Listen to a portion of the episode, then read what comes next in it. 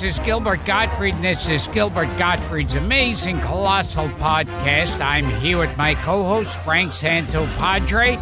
We're once again recording at Nutmeg. You said the wrong title. and thank you. and and our guest was Steve Stoliar. Thanks. It was great. I had a great Thank you. time. You'll have to It- come back And you know, the time just flew by. The time just, it, it's like I just sat down. Wow. See, when you have a great interview, it Oh, goes man, so it just quick. melts away. The leaves of the calendar blowing away. Thanks for making the schlep, by the way, Steve. We appreciate it. Here we go again.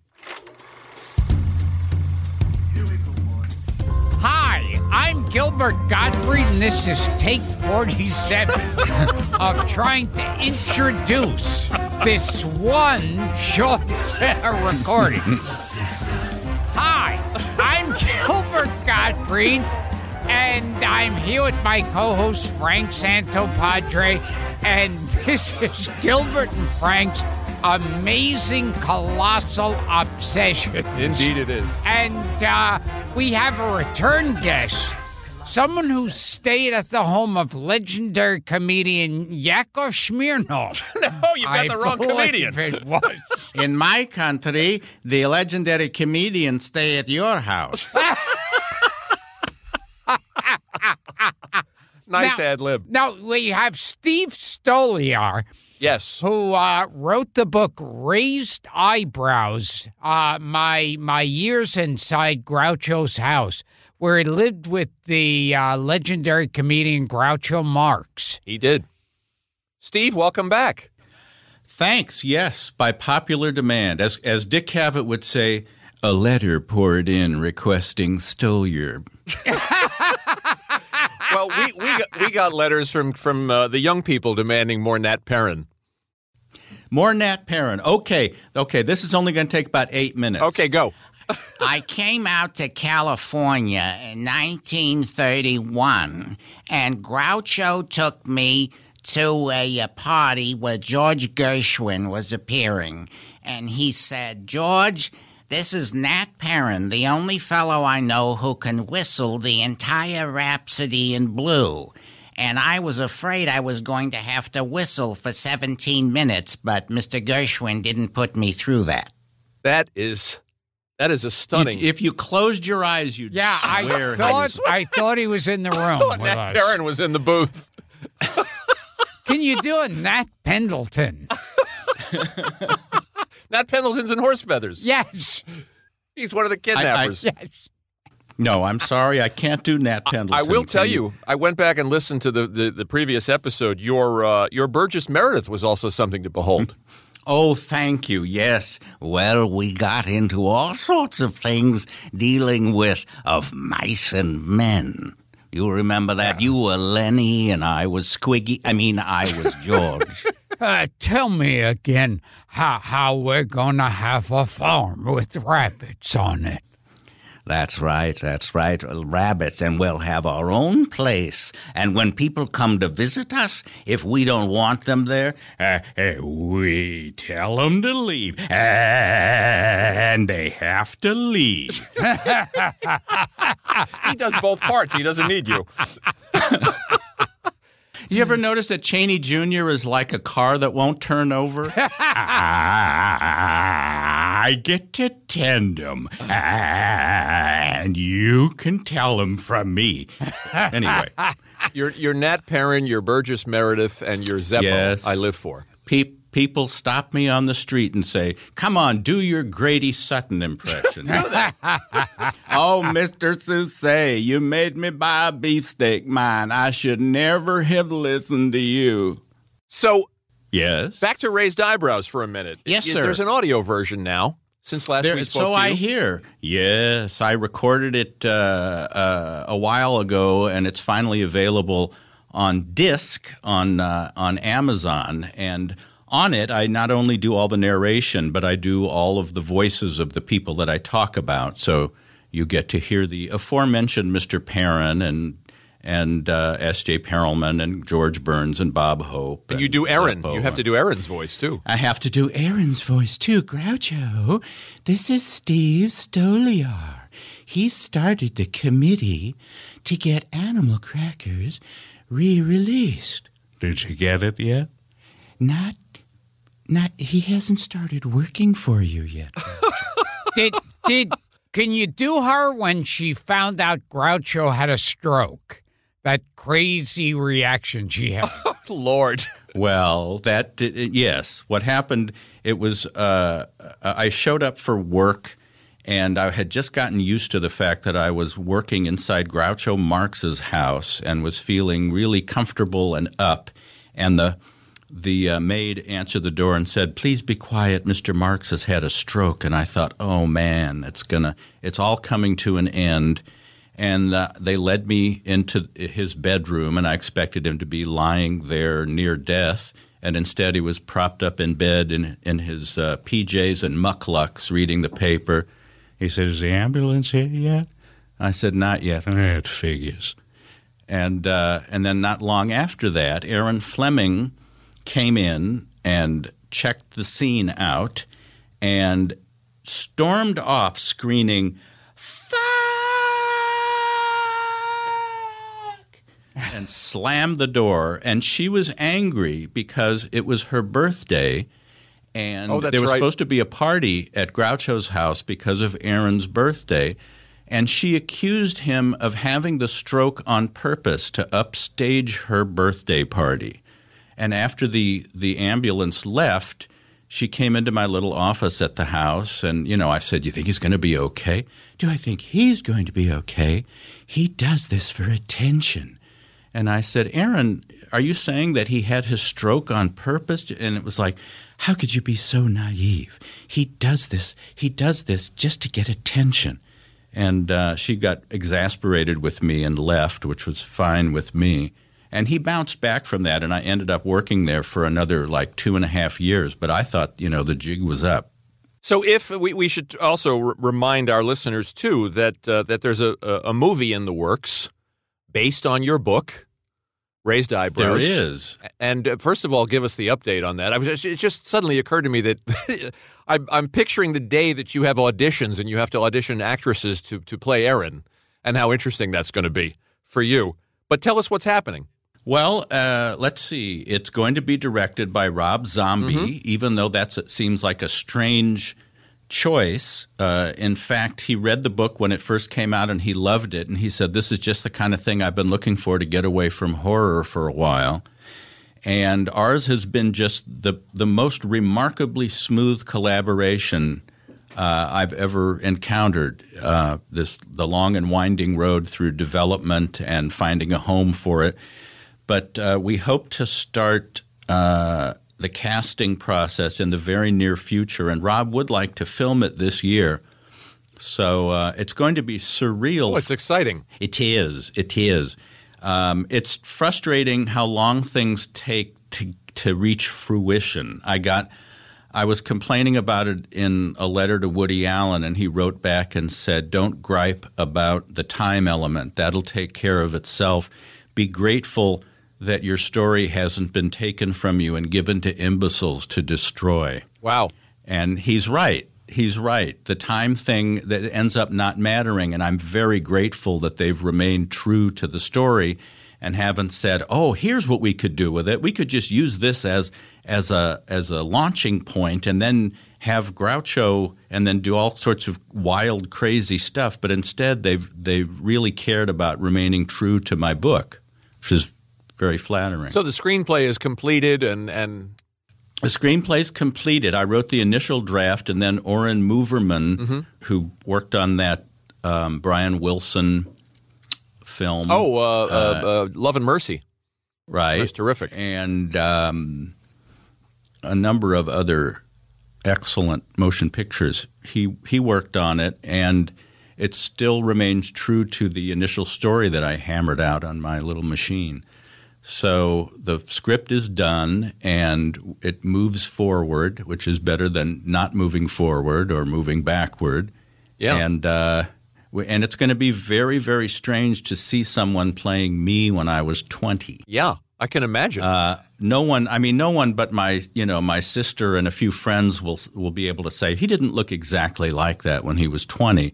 But um, it's going to be very strange because it's the three main characters are the old Groucho and ambitious younger Erin, and then Steve, naive young 20 year old Steve and it you know it's mostly what the the goings on inside the house. It's not a biography of Groucho, Right, sure. Any more than Ed Wood was a biography of uh, Bela Lugosi. Speaking of Ed Wood, uh, Scott and Larry, did you know, Gil? Oh, you remember we had yeah. Scott and Larry Oh, on yes, the show, and they've yeah. got a Marx Brothers biopic that you know about this, Steve? I do, yeah. They wrote it some years ago, Yeah. and um, and so weren't able to get all the elements assembled for it, Right. But uh, yeah, they were heavily into that and had high hopes for it. But um, this is, you know, this is completely different because this is only about Groucho's twilight years, and it doesn't pretend to be any kind of comprehensive story of his life. Gil, are you here? C- What? Yeah. Can you do an imitation of? I I forget her name. Gloria Gloria Stuart? Gloria Stuart. Oh my gosh. She was the old lady An from imp- Titanic. Who was she married or- to? Was she married to? to- She was married to Arthur Sheekman, who who was one of Groucho's oldest friends and who worked on Monkey Business and Duck Soup. And she would come to lunch there, and Groucho would say, "Gloria Sheekman's coming to lunch today." And I didn't realize at the time that that was the same woman who co-starred The with Invisible Man. in The Invisible Man Right. and with Karloff in the Old Dark House. oh, she's House in the old dark house, right? and uh, a couple of Shirley Temple films. Yeah, I wish I had realized that at the time because I would have asked her about James Whale and Karloff and Claude Rains and all those wonderful Universal people. Let's talk a little bit about the new Blu-ray. You and I were were talking, and we wanted to do another another episode with you. And uh, the the Paramount films, the five Paramount films, were released. You you were of course involved in the uh, in the resurgence and the the rescue of Animal Crackers. Right. But the five uh, the five Paramount films were just released on Blu-ray. They look terrific. I was watching them this weekend. A couple of our friends are on there: Leonard Maltin and, and Dick Cavett and Larry and Scott. Um, I, I'm I'm learning so much about the Marx Brothers. I thought I knew everything about the Marx Brothers. I, I didn't know that that Zeppo, for instance, did not really get a say in the decision making. That he was not he was not an equal partner, which I found interesting.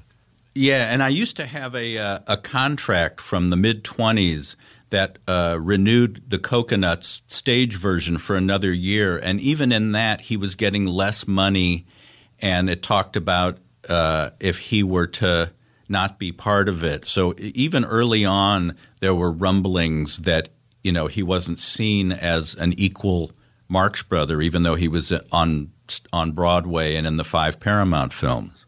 Did, did that have something to do with uh, with him stepping aside? I mean, they the story that you get is that Minnie kind of forced him into it. That it was that Zeppo got into it because it was a family obligation, and when Minnie and Frenchie were were gone, he did he felt no obligation to continue.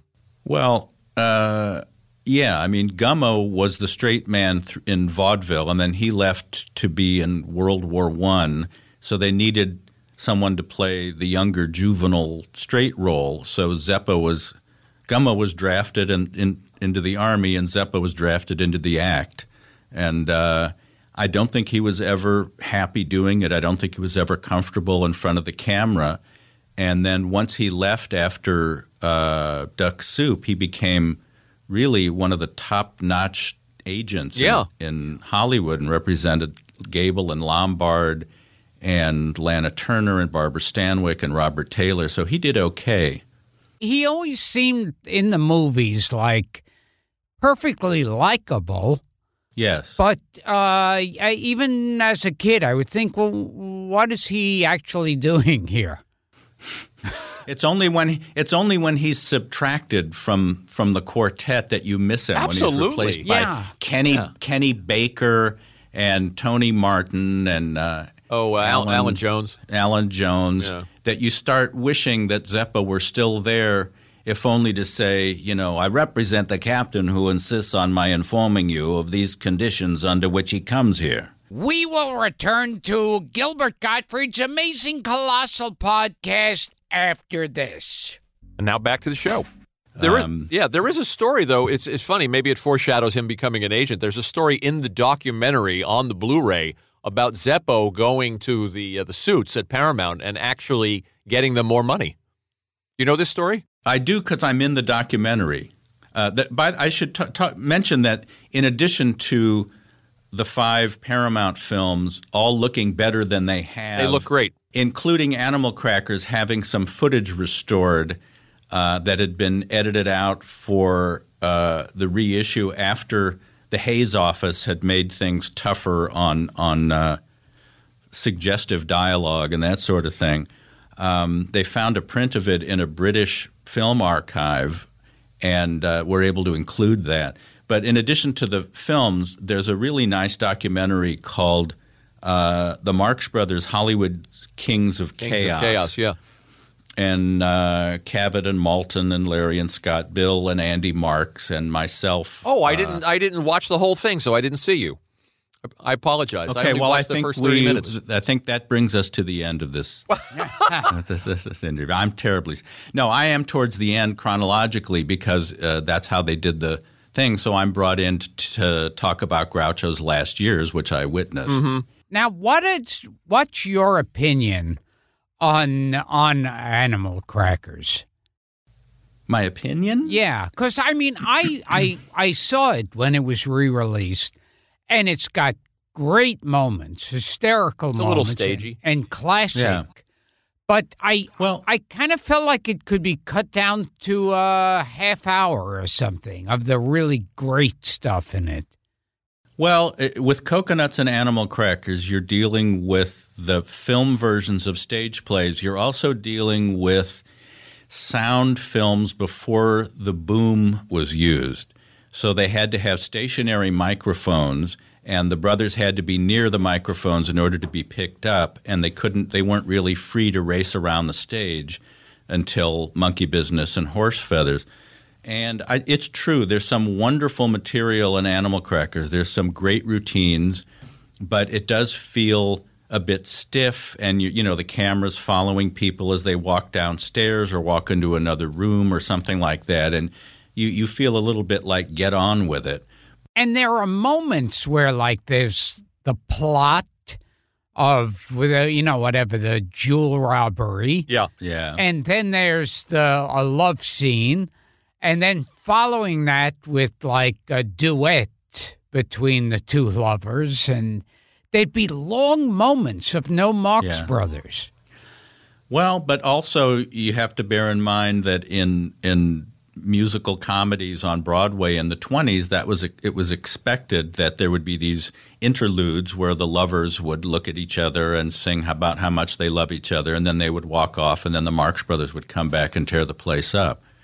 So it is it's tough retroactively Yeah. to think here's what we'd like to do with this because you you know the movie came out in 1930 and so it's easy to get impatient with the pace and and it does as you said it picks up markedly when they come to Hollywood and do monkey business horse feathers and duck soup which is like that golden trio of their them at their best Just mana from heaven. What's amazing is that they were shooting cocoanuts in Astoria by day and doing animal crackers on stage at night, driving into the city. I noticed that in the viaduct routine uh, there's several times when Groucho starts to call Chico Ravelli. He does. He stops himself. yeah. He goes, now look, now look, uh, Reve- now look here. Yeah. And there, you know, he's pointing at the map and showing him where the jewels are buried and all that. And it's because the viaduct routine is essentially it was essentially redone as the left-handed moths routine in Animal Crackers, and it would, must have been very easy for Groucho to shift into that that dialogue since he was doing one during the day and then another show at night Yeah. for the camera. And I heard when they did the viaduct, because of those old uh, mics, Mm-hmm. that when they moved the map around, it would make so much noise that they eventually soaked the map That's in true. water. It's true. Right. You can see it. It looks really limp, and it, it, when Groucho takes the map out to show him where the jewels are buried, it's it's a weird. it's a weird thing because it, it doesn't behave like normal paper. And yes, it's because when they tried doing it initially and then listened to it, you get look, Valley. And they realized all this rustling of paper was drowning out the dialogue, so they had to improvise and, and wetted down the paper so that it wouldn't upstage the Marx Brothers. It's interesting too that they changed Groucho's character's name slightly. I think it was was it Schlammer, and then he became Mister Hammer in Yeah. Cocoanuts. But you, Gilbert, you'll appreciate this. Chico's name in the stage production was Willie the Wop. Oh my God! And I can't imagine why anyone would have a problem with it. can't imagine. Even, And you know, even at and twenty you know they knew to change it. You know the you know the the scenes where Groucho uh, makes jokes about the titles of songs like "Somewhere My Love Lies Sleeping" with a male chorus. In the stage version, he also says, um, "A play. I'm looking at the world through colored Rosie's glasses, and all I see are black specks." I can't imagine that anyone would have a problem with with colored Rosie's glasses either. So yeah, they made modifications. And in, in Duck Soup, Chico was uh, uh, Gary the Guinea. No, he was not. They do look good. I apologize for not staying with the doc. I fell asleep, Steve, because it was two in the morning. But uh, Yeah, but that's only eleven o'clock my time. yeah, exactly. What's my excuse? They do look terrific. Yeah. Yeah, people who feel like they, it's like, well, I've already got it on DVD. I don't need to get that. There is a, a substantial difference in the quality, plus the restored footage to Animal Crackers, and then uh, the documentary by Constantine Nasr, who, who's done a lot of documentaries. He did a wonderful one on Val Lewton about the, you know, the horror films Oh, of sure. RKO that Val Lewton did. It's terrific. There's also two segments on the Today Show that I have never seen. There's Harpo on the Right. on the Today Show in I believe '61. Two years, I think two years so, before he and passed, Groucho. and then there's and then Groucho's on there in '63. Very, very strange. Have you seen these?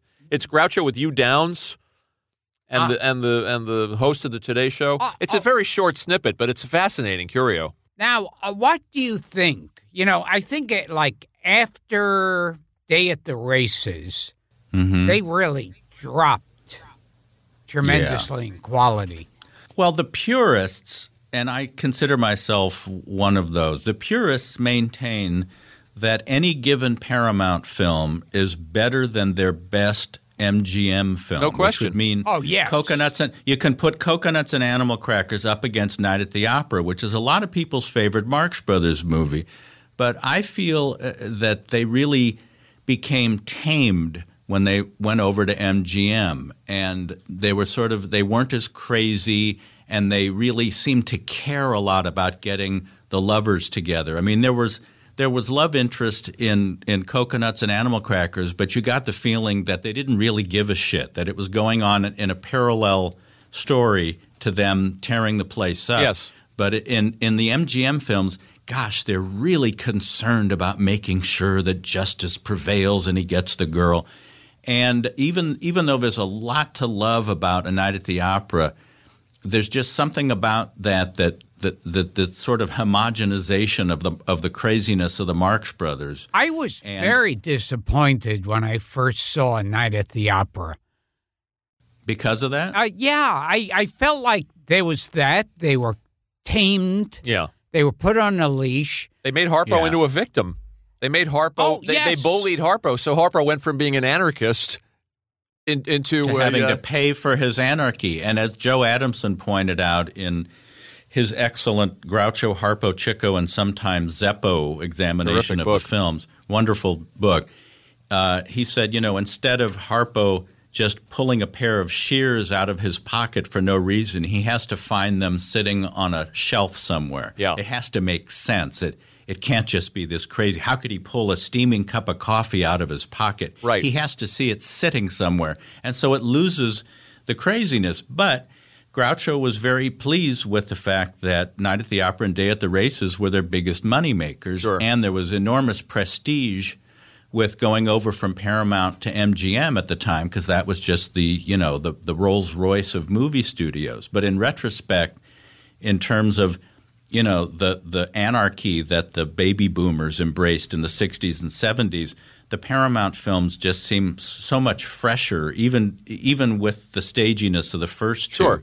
the material is looser and they're just a lot more fun and less it, instead of having one foot stapled to the ground Well, the, like and the surrealism was lost. I think of the the dog coming out of the doghouse in Harpo's Oh, tattoo yes. and duck soup. Yeah. Something that MGM that- would never have And, allowed. and I also thought, like in opera and races, you there were pauses where you could put a laugh track in after each line that was said. Well, that see, some people look at that as the genius of Irving Thalberg, and others look at it as the beginning of the end. Because Thalberg, when Irving Thalberg, the the head of production at MGM, signed the Marx Brothers, he said, "I'm going to make a picture with you guys that's going to have half as many laughs and make twice as much money." And he was right. Yeah. And they and the way they did that was by taking certain scenes out on the road and doing them in front of live audiences so they could time how long to allow before the dialogue starts up again because uh, Thalberg's complaint was in the Paramount films you miss half the jokes because the audience is laughing over them because the things that, you know those movies are like 72 minutes long you forget how how short Paramount comedies were same with Fields same with Mae Sure. West but MGM built in those those gaps, those beats for the audience to laugh. But if you're looking at it at home or there's no one else in the theater for some strange reason, you wonder why it's like, come on, get on with it. And that was it. It was to it was it, because they had scientifically timed those sequences to allow for audience laughter. And assumedly, if Thalberg didn't die, if he didn't suffer an untimely death, they would have continued at MGM I think because the two film the two films were were so profitable, even though Mayer had it out for them. Right. And, uh, you know, I don't know to what degree they would have been making wonderful films because I, I still think that Opera and Races already shows the downhill slide. Sure, sure. Plus, plus, it's also after the Hays office, the Hays Code kicked in. So I think a lot, you know, you couldn't. A lot of the things that Groucho joked about in the Paramount films were frowned upon after 34. So you're also fighting against that homogenization of material. But it would have been better for them if Thalberg hadn't died, and it probably would have been better for Thalberg if he hadn't died. Are there any? are there any of the uh, post MGM films, be it Go West or Night in Casablanca or At the Circus? Are, are, are there any of them that you can that you can get through? I mean, th- th- there are moments at, Yeah, at the circus has Lydia, thing of course. Right. There's moments in in all of them. There's none that are a complete washout. Although Love Happy, Yeah, pretty comes a close. case could be made. Plus, they're getting older, and you're you're looking at Marx Brothers in their 60s trying to be impish, childlike creatures, and it kind of doesn't work. But you can you could excerpt, you know, going back to what Gilbert said about let's just edit it down to a half Yeah. hour and have a really slick thing. You could take sequences from the later films, from Room Service and At the Circus and Go West and Big Store and Night in Casablanca, and and put it together and show it to someone such that they say. Uh, that there's a lot of funny stuff in that. How come people don't like the movie? And it's like, well, because I cut out Tony Martin singing Tenement Symphony, and I, I cut out Kenny Baker singing Two Blind Loves. You just want to reach through the TV and strangle. Agreed. But- When I was 12, I just, and and you would just watch them all together. I didn't know the difference. I mean, of course, I knew, you know, I the Hackenbush, the the Lydia the tattooed lady. There was always something there, except for Love Happy. E- Love- even Love as a kid, I knew Love Happy was shit. Love Happy is surreal. Yeah. It's just Well, Groucho's talking in this Today Show clip about how bad it was. Yeah, He's talking about Marilyn well, he Monroe. was he was no fool. I mean, he knew which the good ones and the bad. I mean, I mentioned in in raised eyebrows. I talk about how he came to the lunch table one day, and just looking a little bit upset, and he said. Uh, Whatever made Buzzell think he could direct pictures? I was still pissed and off it- about Go West. and it was like he had just come from the set of Go West in 1940, and uh, Ed, Eddie Buzzell was the director of At the Circus and and uh, Go West, and he had been a vaudevillian song and dance man that then became kind of a I don't know a workmanlike uh, director at MGM doing musicals and comedies. But Groucho, it was just like it just all over again upset him. It's funny. that Buzzell was put in charge of those things. And Harpo was starting to look like a homeless person. Yeah, yeah. He in in the night in Casablanca, he has an even shorter kind of white-haired wig, which which somehow emphasizes the fact that he's you know sixty-ish, and uh, it's just uh, th- that's why Groucho had the wisdom to grow old in front of the camera. He ditched the grease paint mustache and eyebrows and, and grew his own mustache and had that whole second career as as the host of You Bet Your Life and as basically as himself for the rest of his career. Harpo and Chico went on the road in, in Vegas and, and different countries, uh, you know, doing their zany jackanapery for, for audiences that love seeing them in person. But yeah, there is something I think kind of at best bittersweet or poignant when you see photos or clips of them from the 50s. You mm. see that in that in that box set on the Marx Brothers on TV. There's a lot of wonderful stuff in there, but the clock is oh, ticking Oh, sure. on on Harpo and Chico. But Groucho, you know, he was just sort of hitting his stride as a solo act when the other two were still clinging to their the characters that they'd been doing since the 20s. Well, people forget too. They made their their film debut in their forties. Essentially, Yeah. yeah. Groucho was 39, Yeah. Zeppo was only in his 30s, Yeah. but yeah. And yes, I Gilbert. remember in Yes, uh, I see. Thank- There's a there- Mr. Gottfried has a question the man, the- in the back. Uh, and in in Day at the Races where they break into it's Gabriel. Who that man? Yeah, Gabriel. that's weird. Who that man? Boop, boop, boop, boop, boop, boop, boop, boop. But in all the films they made, which is 13, which isn't that many, um, All God's Chillin' Got Rhythm is the only thing that was ever nominated for an Academy Award. Bizarre. It was Oh, nominated geez. for Best Dance Direct. Yeah, of all the things the Marx Brothers did, you think about the brilliance of Duck Soup and all those other great sequences and great performances. The only thing that the Academy ever paid any attention to was the Who Dat Man Gabriel sequence with all the happy dancing black people in the barnyard, which for some reason people these days have a problem with. I can't understand that. And I I heard that n- the great Nat Hiken wanted to write a movie for the Marx Brothers. Oh yes. Nat Hiken of, Of uh, Car Phil 54. Car Silver's 54 and Sergeant Car- Bilko. and Yeah. Bilko, yeah. he he at one point wanted to write a Marx Brothers movie. I didn't know about that, so I, I can't speak to that. Oh, how can you make something politicians. up? Oh, sure. Well, Nat Hiken figured if Nat Perrin could write for him, that the names are so similar. Nats. You got two Nats and an en at the end. You're halfway there. How much? Just how much of a completist are you, Steve? Have you watched the story of mankind?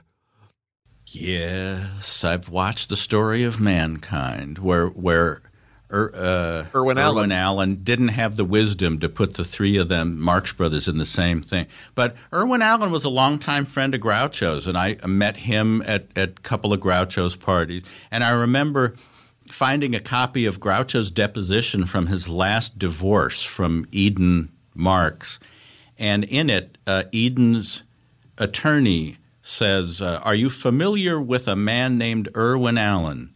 Yes, I am. And what is his profession? He's a pimp.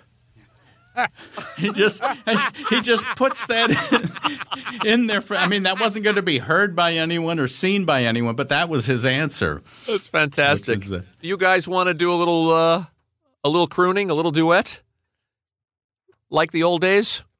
Uh, uh, what the old days? Yeah. Yes.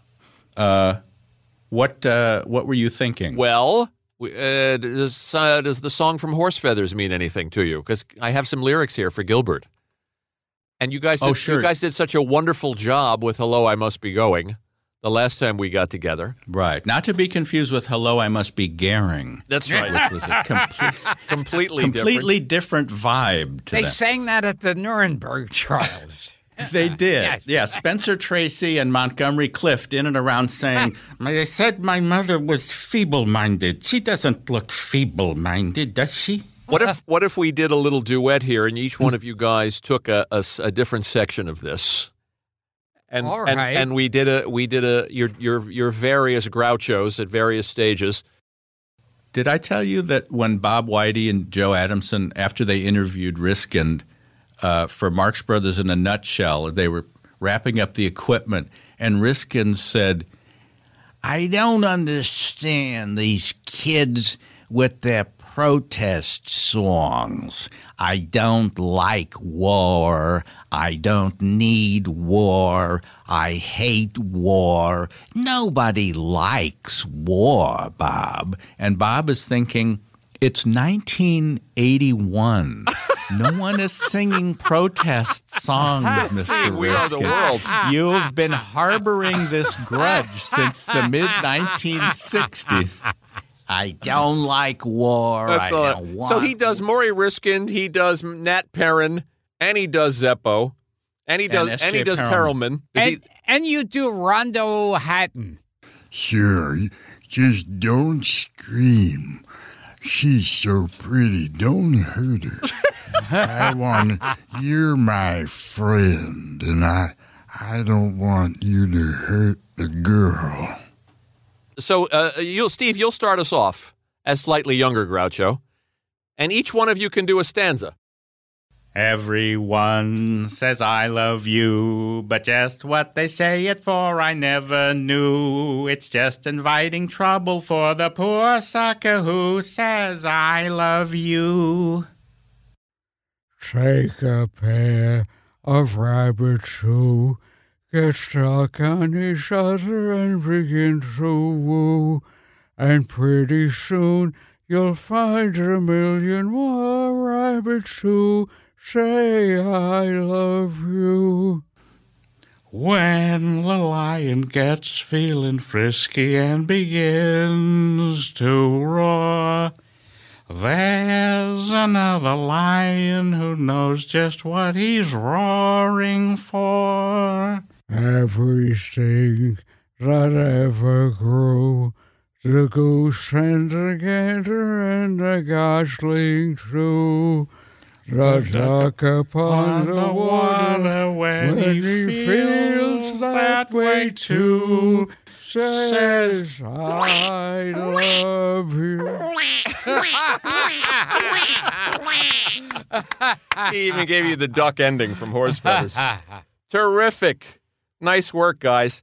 Hey, Steve, is it true, Yes. and Gilbert will love No. this, is it true No. that Gilbert danced on Hitler's, uh, on the site of Hitler's bunker in 1964? Gilbert? Yes. That Gilbert No, not danced Gilbert. on. I, I, I, I'm telling you, I'm aging beautifully. Is it, is what it, kind, is it true that what Julius kind of a did it? dance did Gil? What kind of a dance did you do on Hitler's grave? Did I say Gilbert? yes, you did. Oh, God, I'm tired.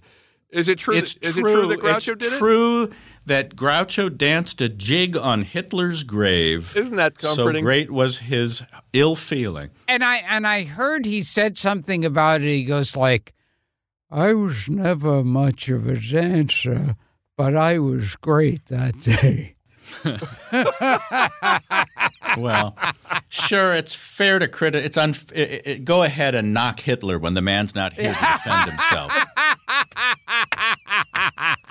Steve, this was fun.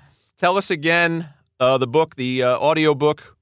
The audio book is available uh, also the Kindle floor mat on uh, Amazon. And if someone wants to buy a signed or inscribed copy of the paperback, they can go to my website, www.stevestoliar, S-T-O-L-I-A-R dot com, and I'll be more than happy to accommodate you. Fantastic. Now, And and, now one part of the book that we Yeah. we didn't get to, uh, you said that Sig Ruman Yes, Sig Pay- Ruman. He pay was in several money. of them. here he goes. Here he goes. Yes, to Margaret Dumont Here he goes. to shit on him. that's correct. He said, Margaret Dumont, you drive me crazy with your shapeliness. How much money would it take for you to take a dump on und mein Kopf, which is my head. Oh, and Lord. this is called it, this is caprophasia, which we discussed uh, previous to that, and she would not accommodate my perverse request for some reason. I don't know what it was. I don't know why she didn't do that because I heard I heard that she was, you know, a real sport, but not that night. Someone asked Groucho oh, Got it out. why Margaret Dumont shit on Sig Ruman. And he said, because Chico needed the money. There we go. It's not true that Chico needed the money. He doesn't need it now because he's dead. Show me one other podcast giving giving you people the the Sig Ruman impressions and the and the Nat Perrin impressions. We deliver for our fans. Steve, thank you, buddy. My pleasure, guys. This was a treat. We'll talk again. Keep us keep us posted on everything. I shall. Well, this is Gilbert Gottfried, and I'm here with my co-host Frank Santopadre, and uh, this has been another edition of Gilbert and Frank's amazing colossal obsessions with Steve Stoliar. Thank you, Steve. My pleasure. You are the best. Oh, hell. Talk to you soon.